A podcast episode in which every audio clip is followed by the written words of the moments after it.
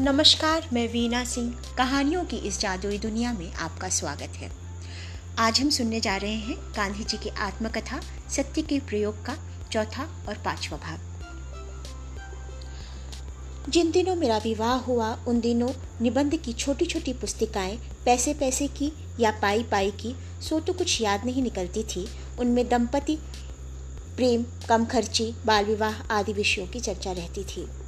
उनमें से कुछ निबंध मेरे हाथ में पढ़ते और मैं उन्हें पढ़ जाता। मेरी यह आदत तो थी ही कि पढ़े हुए में से जो पसंद ना आए, उसे भूल जाना और पसंद आए पर अमल करना। मैंने पढ़ा था कि एक पत्नी व्रत पालना पति का धर्म है, बात हृदय में जम गई। सत्य का शौक तो था ही, इसलिए पत्नी को धोखा तो दे ही नहीं सकता था। इसी से यह भी समझ में आया कि दूसरी स्त्री के साथ संबंध नहीं रखना चाहिए। छोटी उम्र में एक पत्नी व्रत के भंग की संभावना कम ही रहती है, पर इन सद विचारों का एक बुरा परिणाम निकला। अगर मुझे एक पत्नी व्रत पालना है तो पत्नी को एक पति व्रत पालना चाहिए। इस विचार के कारण मैं ईर्षालु पति बन गया। पालना चाहिए में से पल, मैं पलवाना चाहिए के विचार पर पहुँचा। और अगर पलवाना है तो मुझे पत्नी की निगरानी रखनी चाहिए। मेरे लिए पत्नी की पवित्रता में शंका करने का कोई कारण नहीं था, पर ईर्षा कारण क्यों देखने लगी? मुझे हमेशा यह जानना चाहिए कि मेरी स्त्री कहाँ जाती है, इसलिए मेरी अनुमति के बिना वह कहीं नहीं जा सकती। यह चीज़ हमारे बीच दुखद झगड़े की जड़ बन गई। बिना अनुमति के कहीं भी न जा सकना तो एक प्रकार की कैद ही हुई। पर कस्तूरबा ऐसी कैद सहन करने वाली नहीं थी। जहाँ इच्छा होती, वह मुझसे बिना पूछे ज़रूर जाती। मैं ज्यो ज्यो जवाब, दबाव डालता त्यों त्यों वह अधिक स्वतंत्रता से काम लेती और त्यों त्यों मैं अधिक चढ़ता। इससे हम बालकों के बीच बोलचाल का बंद होना एक मामूली चीज़ बन गई। कस्तूरबाई ने स्वतंत्रता बरती, उसे मैं निर्दोष मानता हूँ। जिस बालिका के मन में पाप नहीं, वह देव दर्शन के लिए जाने पर या किसी से मिलने जाने पर दबाव क्यों सहन करे? अगर मैं उस पर दबाव डालता हूँ तो वह मुझ पर क्यों न डाले? यह तो अब समझ में आ रहा है। उस समय तो मुझे अपना पतित्व सिद्ध करना था। लेकिन पाठक यह न माने कि हमारे गृह जीवन में कहीं भी मिठास नहीं थी। मेरी वक्रता की जड़ प्रेम में थी। मैं अपनी पत्नी को आदर्श बनाना चाहता था। मेरी यह भावना थी कि वह स्वच्छ बने, स्वच्छ रहे, मैं सीखूं तो सीखे, मैं पढ़ूं सो पढ़े और हम एक दूसरे में ओत प्रोत रहें। कस्तूरबाई में यह भावना थी या नहीं, इसका मुझे पता नहीं। वह निरक्षर थी, स्वभाव से सीधी, स्वतंत्र, मेहनती और मेरे साथ तो कम बोलने वाली थी। उसे अपने अज्ञान का असंतोष न था। अपने बचपन में मैंने कभी उसकी यह इच्छा नहीं जानी कि मेरी तरह वह भी पढ़ सके तो अच्छा हो। इससे मैं मानता हूँ कि मेरी भावना एक पक्षी थी। मेरा विषय सुख एक स्त्री पर ही निर्भर था और मैं उस सुख का प्रतिघोष चाहता था। जहाँ एक पक्ष प्रेम की ओर से भी होता है, वहाँ सर्वांश में दुख तो नहीं ही होता। मुझे कहना चाहिए कि मैं अपनी स्त्री के प्रति विषयाशक्त था। शाला में भी उसके विचार आते थे, रात कब पड़े, हम कब मिले, यह विचार बना ही रहता। वियोग असह्य था। अपनी कुछ निकम्मी बकवासों से मैं कस्तूरबा को जगाए ही रहता। मेरे ख्याल है कि इस आसक्ति के साथ ही मुझे कर्तव्य परायणता न होती तो मैं व्याधिग्रस्त होकर मौत के मुँह में चला जाता, अथवा इस संसार में बोझ रूप बनकर ज़िंदा रहता। सवेरे होते ही नित्य कर्म में तो लग जाना चाहिए। किसी को धोखा तो दिया ही नहीं जा सकता। अपने इन विचारों के कारण मैं बहुत से संकटों से बचा हूँ। मैं लिख चुका हूँ कि कस्तूरबाई निरक्षर थी। उसे पढ़ाने की मेरी बड़ी इच्छा थी, पर मैं विषय वासना पर मेरी विषय वासना मुझे पढ़ाने कैसे देती? एक और मुझे ज़बरदस्ती पढ़ाना था। वह भी रात के एकांत में ही हो सकता था। बड़ों के सामने तो स्त्री की तरफ़ देखा भी नहीं जा सकता था। फिर बातचीत कैसे होती? उन दिनों काठियावाड़ में घूंघट निकालने का निकम्मा और जंगली रिवाज था। आज भी बड़ी हद तक मौजूद है। इस कारण मेरे लिए पढ़ाने की परिस्थितियाँ भी प्रतिकूल थी। अतएव मुझे यह स्वीकार करना चाहिए कि जवानी में पढ़ाने के जितने प्रयत्न मैंने किए, वे सब लगभग निष्फल हुए। जब मैं विषय की नींद में से जागा, तब तो सार्वजनिक जीवन में कूद चुका था। इसलिए अधिक समय देने की मेरी स्थिति नहीं रही। शिक्षक के द्वारा पढ़ाने के मेरे प्रयत्न भी व्यर्थ सिद्ध हुए। यही कारण है कि आज कस्तूरबाई की स्थिति मुश्किल से पत्र लिखने और साधारण गुजराती समझ सकने की है। मैं मानता हूँ कि अगर मेरा प्रेम विषय से दूषित न होता तो आज वह एक विदुषी स्त्री होती। मैं उसके पढ़ने के आलस्य को जीत सकता था, क्योंकि मैं जानता हूँ कि शुद्ध प्रेम के लिए कुछ भी असंभव नहीं है। यो तो यो अपनी पत्नी के प्रति विषयासक्त होते हुए भी मैं किसी कदर कैसे बच सका, इसका एक कारण बता चुका हूँ, एक और भी बताने लायक है। सैकड़ों अनुभव के सहारे मैं इस परिणाम पर पहुँच सका हूँ कि जिसकी निष्ठा सच्ची है, उसकी रक्षा स्वयं भगवान ही कर लेते हैं। हिंदू धर्म, समाज में यदि बाल विवाह का घातक रिवाज है तो उसमें साथ ही थोड़ी मुक्ति दिलाने वाला रिवाज भी है। माता पिता बालक वर वधु को लंबे समय तक एक साथ नहीं रहने देते। बाल पत्नी का आधे से अधिक समय पीहर में बीतता है, यही बात हमारे संबंध में हुई। मतलब यह कि तेरह से उन्नीस साल की उम्र तक छुटपुट मिलाकर कुल तीन साल से अधिक समय तक साथ नहीं रहे होंगे। छह आठ महीने साथ रहते इतने में माँ बाप के घर से बुलावा आ ही जाता। उस समय तो यह बुलावा बहुत बुरा लगता था, पर उसी के कारण हम दोनों बच सके। फिर तो 18 साल की उम्र में मैं विलायत गया, जिससे लंबे समय का सुंदर वियोग रहा। विलायत से लौटने पर भी जब हम करीब छह महीने ही साथ में रहे होंगे, क्योंकि मैं राजकोट से बम और बम्बई के बीच आता जाता रहता था। इतने में दक्षिण अफ्रीका का बुलावा आ गया। मैं इस बीच अच्छी तरह जागृत हो चुका था।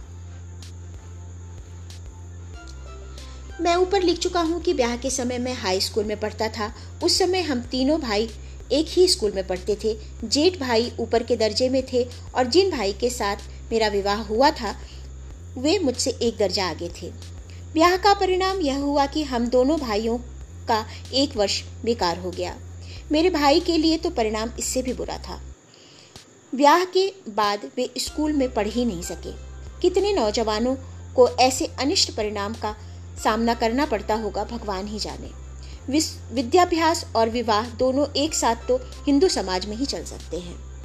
मेरी पढ़ाई चलती रही, हाई स्कूल में मेरी गिनती मद बुद्धि विद्यार्थियों में नहीं थी। शिक्षकों का प्रेम मैं हमेशा ही पा सका था। हर साल माता पिता के नाम स्कूल से विद्यार्थी की पढ़ाई और उसके आचरण के संबंध में प्रमाण पत्र भेजे जाते थे। उनमें मेरे आचरण या अभ्यास खराब होने की टीका कभी नहीं हुई। दूसरी कक्षा के बाद मुझे इनाम भी मिले और पांचवी तथा छठवीं कक्षा में क्रमशः प्रतिमास चार और दस रुपयों की छात्रवृत्ति भी मिली थी। इसमें मेरी होशियारी की अपेक्षा भाग्य का अंश अधिक था। ये छात्रवृत्तियाँ सब विद्यार्थियों के लिए नहीं थी, बल्कि सोरठ वासियों में से सर्वप्रथम आने वाले बच्चों के लिए थी। चालीस पचास विद्यार्थियों की कक्षा में उस समय सोरठ प्रदेश के विद्यार्थी कितनों हो सकते हैं? या हो सकते थे। मेरा ख्याल है कि मुझे अपनी होशियारी का कोई गर्व नहीं था। पुरस्कार या छात्रवृत्ति मिलने पर मुझे आश्चर्य होता था, पर अपने आचरण के विषय में मैं बहुत सजग रहता था। आचरण में दोष आने पर मुझे रुलाई ही आ जाती थी। मेरे हाथों कोई भी ऐसा काम बने जिससे शिक्षक को मुझे डांटना पड़े अथवा शिक्षकों का वैसा ख्याल बने तो वह मेरे लिए असह्य हो जाता था। मुझे याद है कि एक बार मुझे मार खानी पड़ी थी। मार का दुख नहीं था, पर मैं दंड का पात्र माना गया, इसका मुझे बड़ा दुख रहा। मैं खूब रोया। यह प्रसंग पहली या दूसरी कक्षा का था। दूसरा प्रसंग सातवीं कक्षा का है।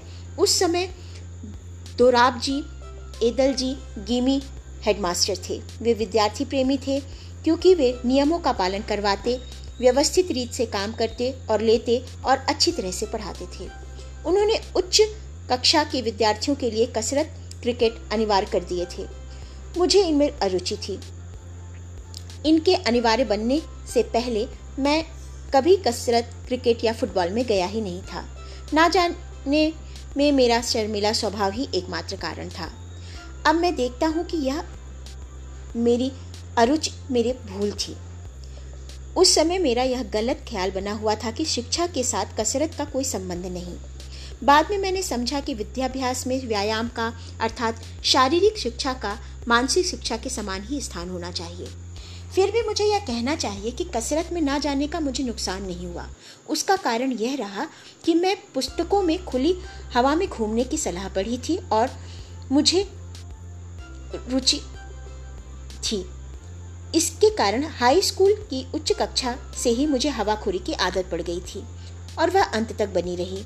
टहलना भी व्यायाम तो है ही, इससे मेरा शरीर अपेक्षाकृत सुगठित बना। अरुचि का दूसरा कारण था पिताजी की सेवा करने की तीव्र इच्छा। छुट्टी होते ही मैं सीधा घर पहुँचता और सेवा में लग जाता। जब कसरत अनिवार्य हुई तो इस सेवा में बाधा पड़ी।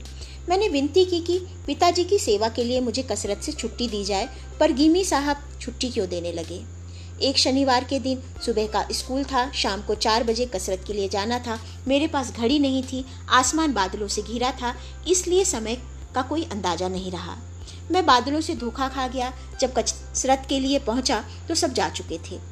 दूसरे दिन गीमी साहब ने हाजिरी देखी तो मैं गैर हाजिरी पाया गया। इसके कारण, मुझे इसका कारण पूछा गया।